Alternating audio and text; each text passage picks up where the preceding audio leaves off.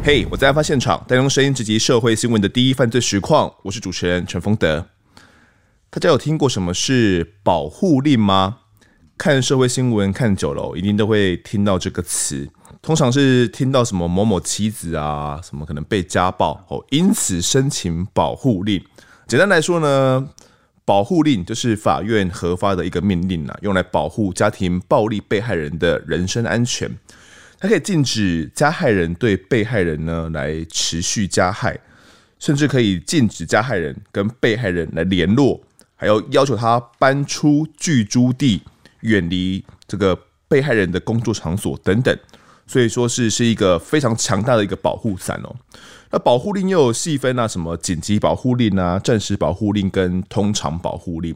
通常保护令就通常就是依照正常程序向法院申请的啦，哦，是最为常见的保护令。那暂时保护令呢，就是因为申请通常保护令呢会需要一段时间，会有一段审理期间。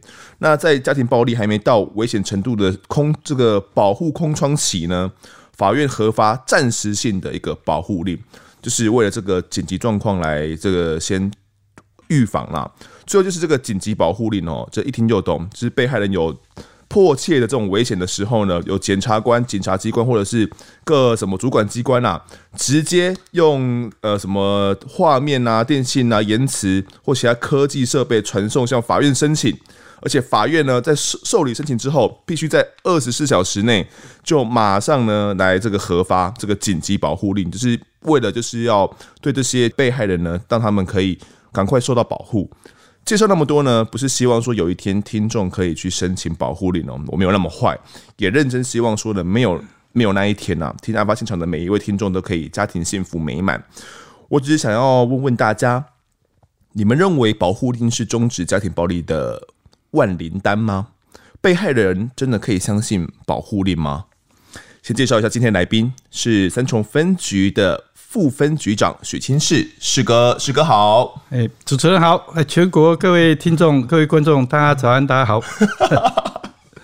全国哥，士哥很亲切哦。士哥今天要来要来上我们节目，他是有一点点紧张的、啊，一点点紧张。有太久没有上了，所以太久没有上了、哦。嗯，太久没有，没关系，没关系。那个大家一起再回忆一下，对，帮我们士哥缓和缓和一下情绪。士哥，那以前有担担任过这种刑警，对不对？对对，那哎、欸，大概十几年，嗯、十几年的老师，哎、欸，不到十四年，哎，十三年多。嗯，那你有没有印象比较深刻？可能可能曾经帮什么被害人啊，或者是什么申办保护令的案件？其实我在刑事的历程里面是有担任过一任的副队长，然后还有四任的、哎、五任的一个侦察队队长。嗯，那在这十几年的一个过程当中，尤其在第一任，在民国八十七年在新店分局当侦察队的侦察员，也就是现在的 副, 副队长。对，那时候我就是因为家暴防治法是八十七年正式实施的哦，那么晚了、哦，它是一个新的法令、嗯、那。刚好那时候我是担任副队长，是那个担任分局的一个家庭暴力防治官，也是算是第一代的。哦、那历任那么多的过程当中，我虽然没有说很印象很深刻，是去实际从事帮民众来申办这些保护令，因为当初当初的氛围是保护令刚下来，而且依照我们传统的一个观念，大概就是希望家丑不不外扬哦，真的嘞。就是清官难断家务事，嗯，还有男尊女卑，这种传统这种错误的观念影响，所以一般人大概对于申请这个保护令的一个意愿都都会降低他们的意愿，非常低哦，非常低哦，很低。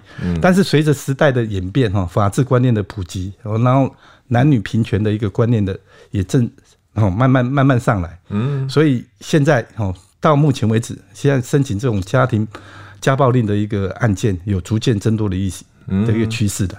那以我们分局来讲，三重分局，对，我们是三重分目前服务的三重分局来讲、嗯，我们一年大概平均大概以去年一百零九年就有三百五十六件哦，那平均大概一天大概将近一件了、嗯、那但是今年到现在为止到一月到三月啦，不是到现在，嗯，一月到现在我们统计下来是有申请到一百零三件，嗯，所以已经超过去年的平均平均值了哦。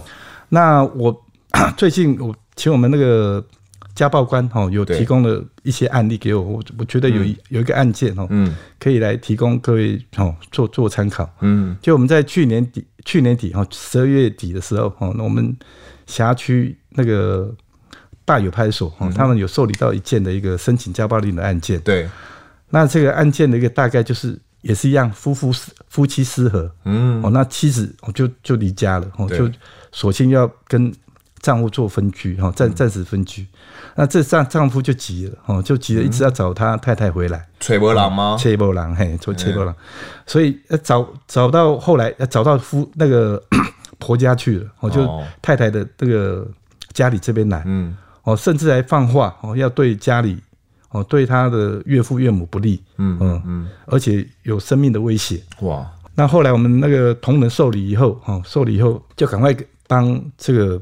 第一个，他还甚至他还纠众，纠众到这这夫婆家这边来做围堵，我、嗯、要要等要堵人，等那个、嗯、等他的太太回来。嗯，那他的那个太太这边有报案，嗯、家人这边有报案，我们同仁赶到现场，虽然他们没有一些违法的一个一个动作了，对，只是人在那边徘徊。嗯，那当下我们就严正的跟他告诫，跟他告诫，而且跟他跟他做一个规劝，就就离开了。离开以后，我们后来带同这个家人回来做一个了解，我们才了解这个严重性。嗯，而且他的也传的那个语音档，语音档我们也听过，你说这个威胁的语音档是不是？威胁的语音档传到他们太太娘家里面，这个他们的家人那边放话要对他不利了，不利，而且有生命的威胁。嗯，所以我们觉得这个有有造成那个急迫的危险，所以我们就帮他申请紧急保护令。哦，甚至甚至我们也帮这个申请者，就是当事人，把他安置，透过社会局的一个协调，把他安置在一个安全的住所，就我们现在通称的一个安全屋。什么是安全屋？这安全屋就是我们要暂时对于这这个当事人的一个保护的一个住所。嗯，住在那边很安全就对了，很安全。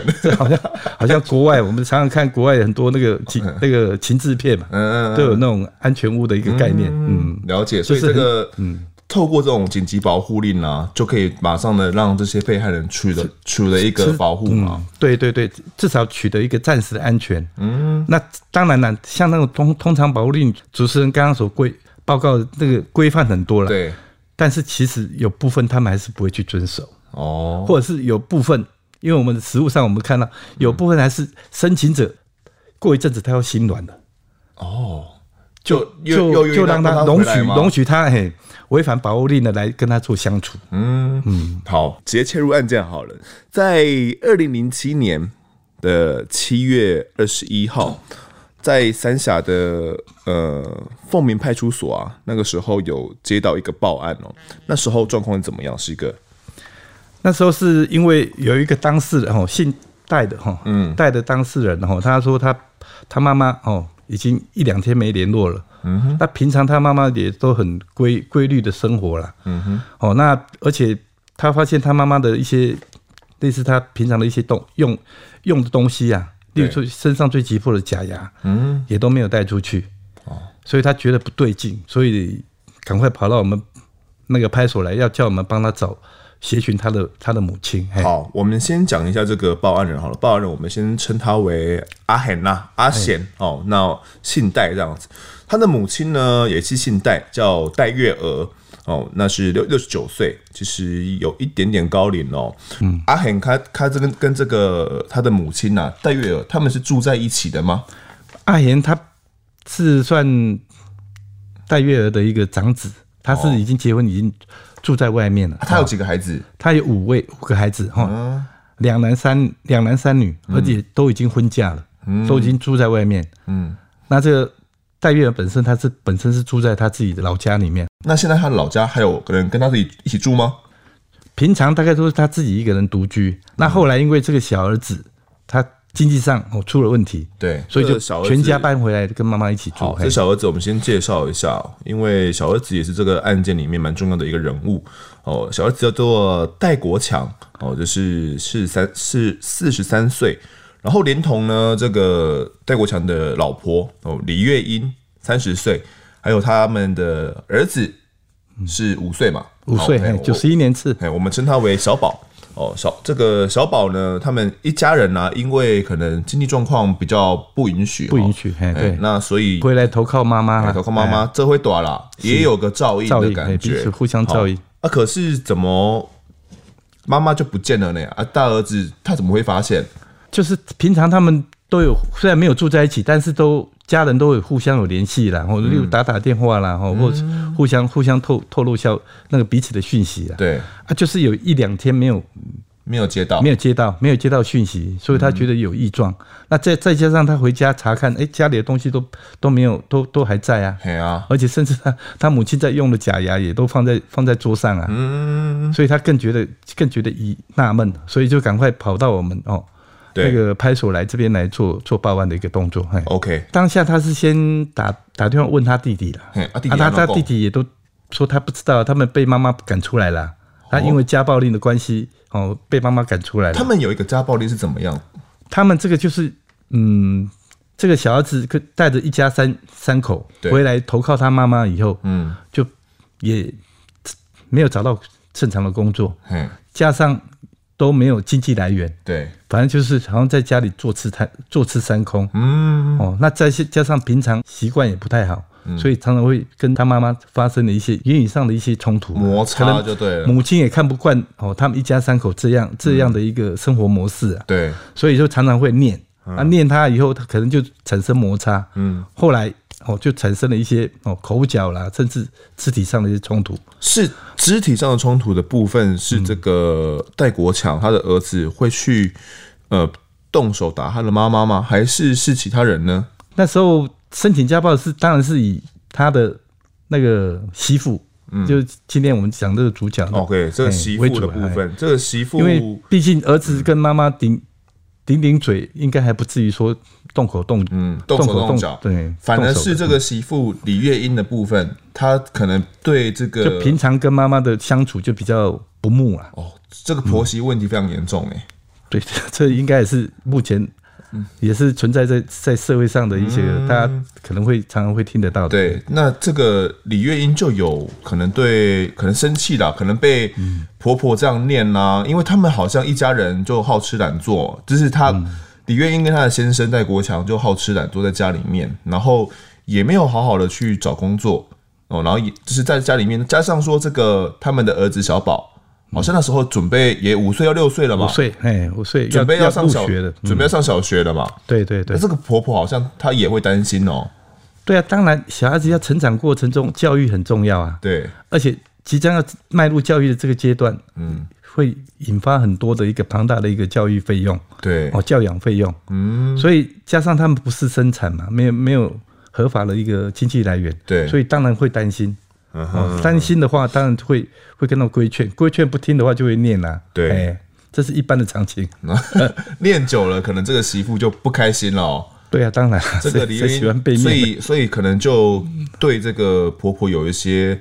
比如说推打啦，等等等等的一些状况，所以这个时候，哎、欸，好像就我们得知得知这个，呃，哥哥也知道嘛，嗯，也知道说妈妈有申请保护令，对 ，OK， 他有跟你们讲，嗯，对 ，OK， 好，那我们听起来这一家人不是那么寻常、欸，对，原本是寻常了，就是因为这个婆婆。突然失踪了，就变得不不寻常。嗯，那平常的互动也也有点问题。对，那我们当时接获报案的时候，派出所是马上就过去看的吗？我们当然是马上过去看啊，去去家里、嗯、啊是没有什么异状，完全没有什么异状。我、嗯、家里的摆设啊，怎样都都都都如常，嗯、都一切如常。嗯 嗯, 嗯哦，但是我们就积极在联络找这个，就是。关键的这个小儿子一家三口哦，加上他也全部都失踪了，也失联了。你们打电话也都不接了哦，我打电话也都不接了。一开始也都你们完全没有联络上，都没有通啊，都没有联络上了哦。哎，他可能他哥哥的电话他会接了，嗯嗯嗯啊，但是他看到陌生的电话，他大概大概就不敢接了。嗯嗯，好奇怪。对，那所以我们就，但是当下我们就觉得有点真的跟一般的邪群案件有点。有点不一样，有点不寻常、嗯。你们也很敏锐，就开始进行。我们很敏锐，就是觉得这个真的可能会形成一个所谓的刑案的。嗯, 嗯，那可是我们对周遭的这个邻邻居啊，进行访，他们应该都邻居之间的感情都很好，对不对？他们是一种传统式的一个建筑建筑嘛，就一般的公寓，大概两两层三层，套厅一就好，哎，套厅也两层三层哦，所以他们彼此之间的一个邻居的互动都非常的融洽了。嗯，啊，平常大概在饭后闲暇，大概都会互互相聊聊聊聊天啊，谈谈谈彼此的一些一些心酸，哎，一些心酸。那他们他们所以他们有什么心酸吗？这个他们邻邻居应该也知道他们家里哎。跟他小孩子这边互动不太好，嗯，所以他会申请这个家暴令，不然一般年事已高的他没有这种观念，我想说没有这种概念，所以大家就鼓励他说：“哎，那你要赶快去申请，申请一个保护令，对你比较有保保障的一个作用。”对，所以他最后在一百哎那个九十六年的五月五月中的时候，他才哦检具一些，例如诊断书啦，一些具体的资料让我们申请。申请保那个通常保护令，通常保护令的部分，哦、对对对。那可能经过了一段时间，在呃七月的二十号左右吗？不是，在六月五月申请，大概六月哦，六月二十号，嗯，就保护令正式核定下来，嗯，好、哦，核定下来以后，我们还要完成一定的一个告知程序，嗯，哦，告知双方，而说这个保护令下来，而且要告，而且特别要告告诉这个小儿子，对，你们要哦遵守这个保护令里面的一些规范。嗯例如说，你要距离住家一百公尺以外的一个范围啊。如果我我不遵守会怎么样？你不遵守的话，就违反保护令啊，而且是当现行犯哦。假如我们警方到场的时候，你还在他一百公尺以内，就已经触犯到哦，构成要件已经完成了，你就构成违反保护令六十一条，直接逮捕就要直接逮捕，用现行犯移送哦。这是一个家暴法里面设置很完善，要针对嗯这个家暴哎家暴受。受害人的一个保护了，保护措施啊，基本的措施。嗯，那我你刚刚说六月中左右这个保护令已经下来了，嗯，好，那我们接到报案是大概七月七月二十二十一嘛，嗯，好，那接到保护令，那他们全家人都搬离了吗？因为你说中间会有一个缓冲期嘛。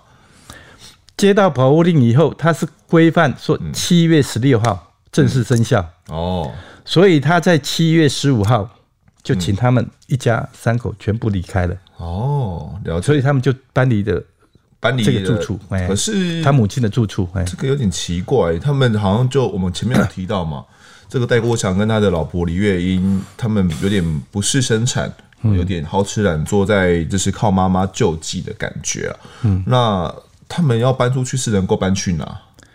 其实他们在还没有搬回来之前，他们就是。常常就无以为家，本来是有租房子啦，嗯、在外面租啦，嗯，哦，那后来因为没有来源啊，房租缴不出来啊，就就回来投靠，被要求搬出去以后，嗯、他们真的没有没有固定的居住居所，对，所以就就以一般的像麦当劳、像二十四小时那种泡沫红茶，甚至一些公园、庙宇啊这些来做暂时的收容，哎，感觉这对夫妻真的很可疑嘞。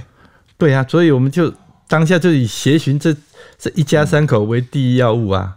他们不因为是他是最后跟是是最后跟这个婆婆、哦、可能有互动的、嗯、最大关键的当务之急，好像是要先找到这一对夫妻了，一家三口，嗯、一家三口的部分。嗯、那我们怎么去找 最, 最大关键点？所以我们就沿着地缘关系嘛，嗯，就是透过他的哥哥的一个提供给我们的讯息啊，嗯，哦，还有我们还有包括他娘家，对。你说这个李玉英的娘家吗？对对对，他娘家、嗯、去看他们平常大概都会在哪里？嗯，啊、有没有回娘家住啊？对，哎，根本没有，嗯，找了好几天都找不到。我们那、啊、越找我们就越心慌，嗯、对，因为弄错了嘛。对啊，我们就越感到不安呐、啊。嗯，你知道，而加上当事人又没有回来，那时候有调阅一些 C C T V 吗？因为那时候毕竟录影监视系统、嗯、C C T V 这个。建制的没有那么完整性，嗯，包括我们台北县，还有甚至包括桃园县，我们都有去调，嗯，但是一直没有办法得到一个很满意的一个结果。那有看到什么东西吗？还是都也都没有看到？案发以后，我们是有在他住家附近，他住家附近毕竟还还有一些邻里的邻里的监视器，我们是有发现说，哎、欸，婆婆失踪前一天，欸、嗯，哦，报案前一天呐、啊，嗯，也就是失踪当下。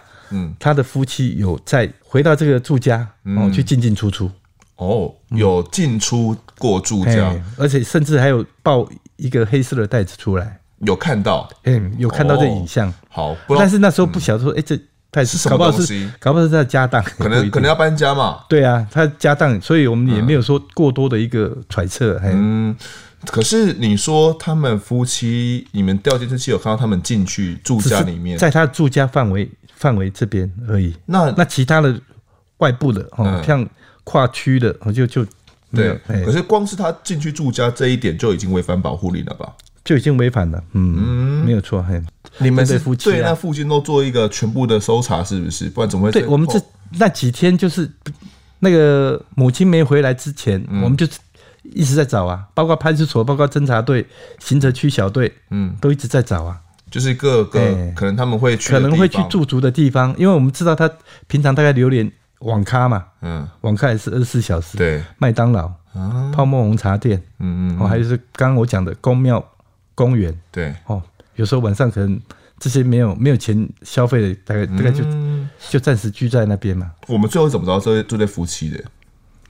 最后就是在桃园龟山啊，嗯，就找到这这对夫妻啊，在一个泡沫红茶店里面找到这，马上把他带带回来，带回来、嗯、啊。他初步有马上说是什么状况吗？他有说妈妈遭遇鬼吗？他还是故作镇定哦，嗯、他夫妻两个还是故作镇定。哎、欸，没有啊，他们已经被赶出来啦、啊。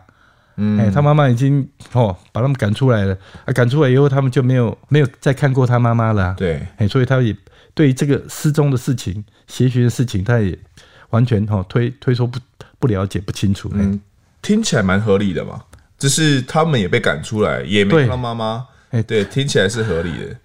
但是你们心里怎么想？其实，但是我们心里想说，哎、欸，你确实也有回去过啊。对啊。哎、啊，但是我们当下是还没有，还没有正正式给他突破了，还没有跟他突破、哦嗯。你们有掌握他有回家的这个事实，对，回家的机，但是他们讲的，哎，没讲都没有讲到这回事，反正就是一直在推推脱这样。嗯嗯，所以他们问他这几天的行径，他也是讲说，哎、欸，都到处四处为家。哎，嗯，我们刚刚说一家三口都带回来了嘛？对。那我们问戴国强，他也也是这么说。嗯，问。他的妻子李玉英也这么说，都一样。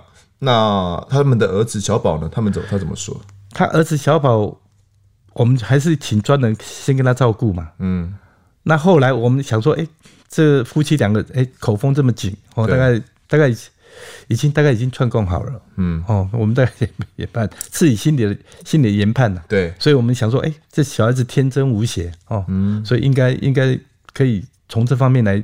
来做一个着手，对，所以我们就把小孩子、哦、另外带到我们、哦、那个旁边来，我们跟他跟他做一个了解。一般我们询问这种、嗯呃、未成年的孩童，特别是那么小的，我们会会请社会局陪同吗？还是我们直接来进行跟他做了解？因为他不是嫌犯，所以我们在在访谈的过程当中，我们是比用女警、哦、用女警用比较柔和的一些、嗯哦、口吻跟他跟他做沟通啦、啊嗯。当然。不会说我们要聊天征询犯犯的那种角度，犯的那种感觉、欸。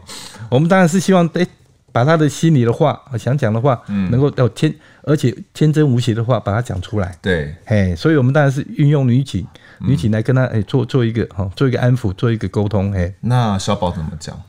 后来小宝就不经意跟我们讲说，欸、他有坐在摩托车上的时候，嗯，哦、我们问问说，欸这几天你爸爸妈妈带你去哪里啊？有有什么有有没有什么好玩的啊？来跟我们分享一下，跟我们讲一下、啊欸，让我们也快乐一下。哎、欸，哦，结果这这小孩子说，哎、欸，突然冒了一句，哎、欸嗯，有啊，这他在那个摩托车上哦，有听说啊、哦，听听他爸爸妈妈讲说，哎、欸，他们把阿嬷带到哦，带到山上去，带到山上去了。对，嗯，带到山上去。就是因为这一句话很关键，终于突破他们的心防了。嗯，他们因为他们大概也自知瞒也瞒不住了。嗯，那、啊、他们是瞒、哦、不住了，他们也绝对瞒不住了，所以才帮我们哦讲了一个大概。哎，嗯，他们是怎么说的？讲了一个大概的一个泛滥的一个过程。这个，嗯，你们是先突破李玉英，还是先突破戴国强？李先突破李玉英，李玉英，哎，李玉英。那个时候好像就是说，你们就突然问了他一句话啦，说你到底把你婆婆载到虎头山的什么地方啦？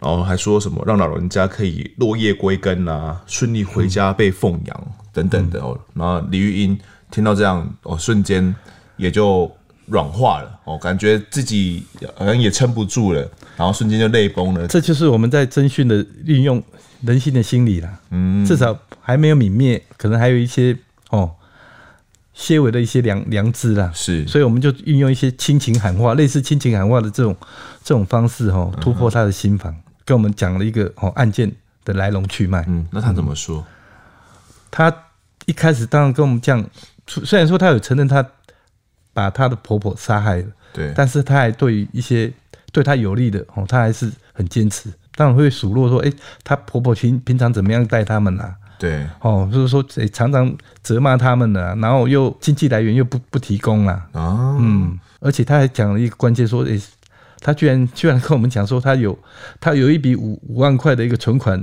说存在他婆婆，请他婆婆暂存着，他也不归还不归还给他啦。哦，哦，这样子，然后再加上最大的一个动机就是，他居然要把我们赶出去。嗯，当他受不了，你看，所以他才引发这 他, 他所谓的一个杀他的动机，而且他还推称说是他婆婆先骂他，而且他婆婆先抓他，嗯，哦，就是表示说对方先动手，先动手的，他才哦反抗哦反抗失手才把他婆婆、嗯、哦婆婆勒死。好，那我们来讲一下整个案发的经过好了，主要是在。呃，二十号的那一天，七月二十号的那一天，嗯、哦，他呃，李玉英啊，哦，他有说了一版他所谓的自白啦、哦。那这版自白我们先不论真假哦。那他那时候大概说的状况是说，他原本是跟丈夫还有儿子在麦当劳吃东西，是不是有这样状况吗？对，好，那后来呃，他要回到英哥的住家里面去整理一些用品，用品对，比如说诶。欸被赶出来了嘛？那有些东西可能没有带到、嗯哦、所以他就想要 回, 回要回去拿。欸、那回去拿的时候，呃，因为婆婆不还给他他的那五万块钱，嗯、哦，那双方起了争执。先不论这五万块钱是真是假啦，哦，那这个呃李玉英就说啦，婆婆还骂他什么三字经，嗯、哦的状况，怒骂他，嘿，怒骂他，哦，还说把他手抓到淤青，哦，甚至呃。还用什么呃电线，嗯，电线去打他的感，打他的感觉，被他输的，哎，被他输的感感觉啦。好，那他基于自我防卫的感觉，哦，就把这个电线给抢过来，对、嗯，是吗？然后把婆婆失手，失手不小心把婆婆给勒死了。死了嗯、那这段期间，丈夫有在家里面吗？他他他那时候说法，那时候的供述，他是完全哈、哦、说她丈夫不在场，哦，她丈夫刚好。带他的小、嗯、那个小那个小朋友去哦麦当劳，都在麦当劳，嗯哦，所以他就一个人独自完成了完成这个犯案的过程。嗯、那后来呃，可能犯案完后觉得很很害怕，是吗？嗯、然后就联系了，就联系他先生先生哦，所以先生就从麦当劳赶快载着儿子，嗯，回去处理，回到家里面，然后跟他讨论要怎么办。两、嗯、个人也不知道该怎么办，就决定要弃尸吗？是吗？一开始。嗯、他是讲说，他先生有规劝他说：“哎、欸，我们去投案，去投案，去自首。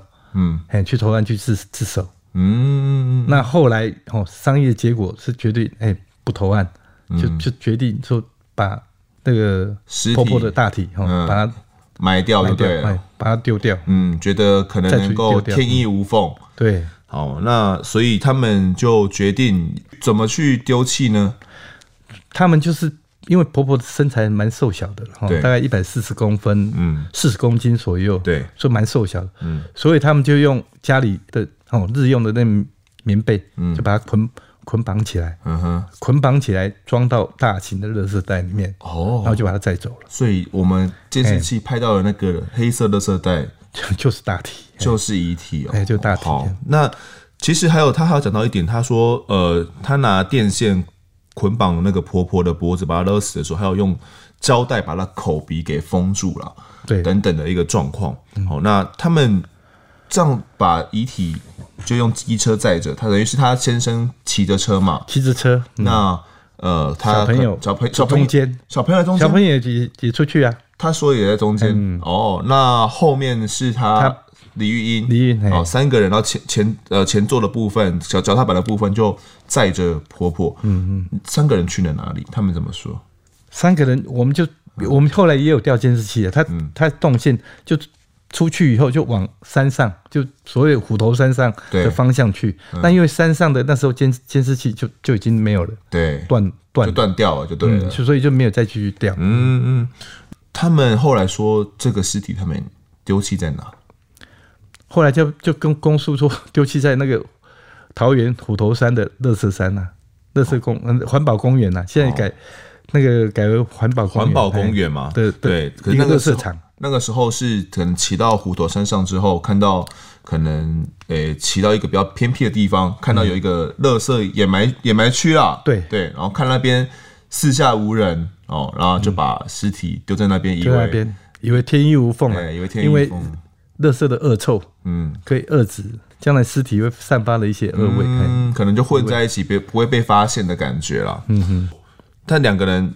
遗弃了尸体之后也不敢回到英哥老家去哦，然后身上又没钱，就四就四处游荡了、嗯，就开始四处游荡、嗯。那这是李玉英他的初步自白啦。那到底是真是假哦？其实那个时候哦，警方只能先就这样的一个供述来进行进行进行后续的一些财政跟侦办进、嗯、行侦办跟移送。对，那。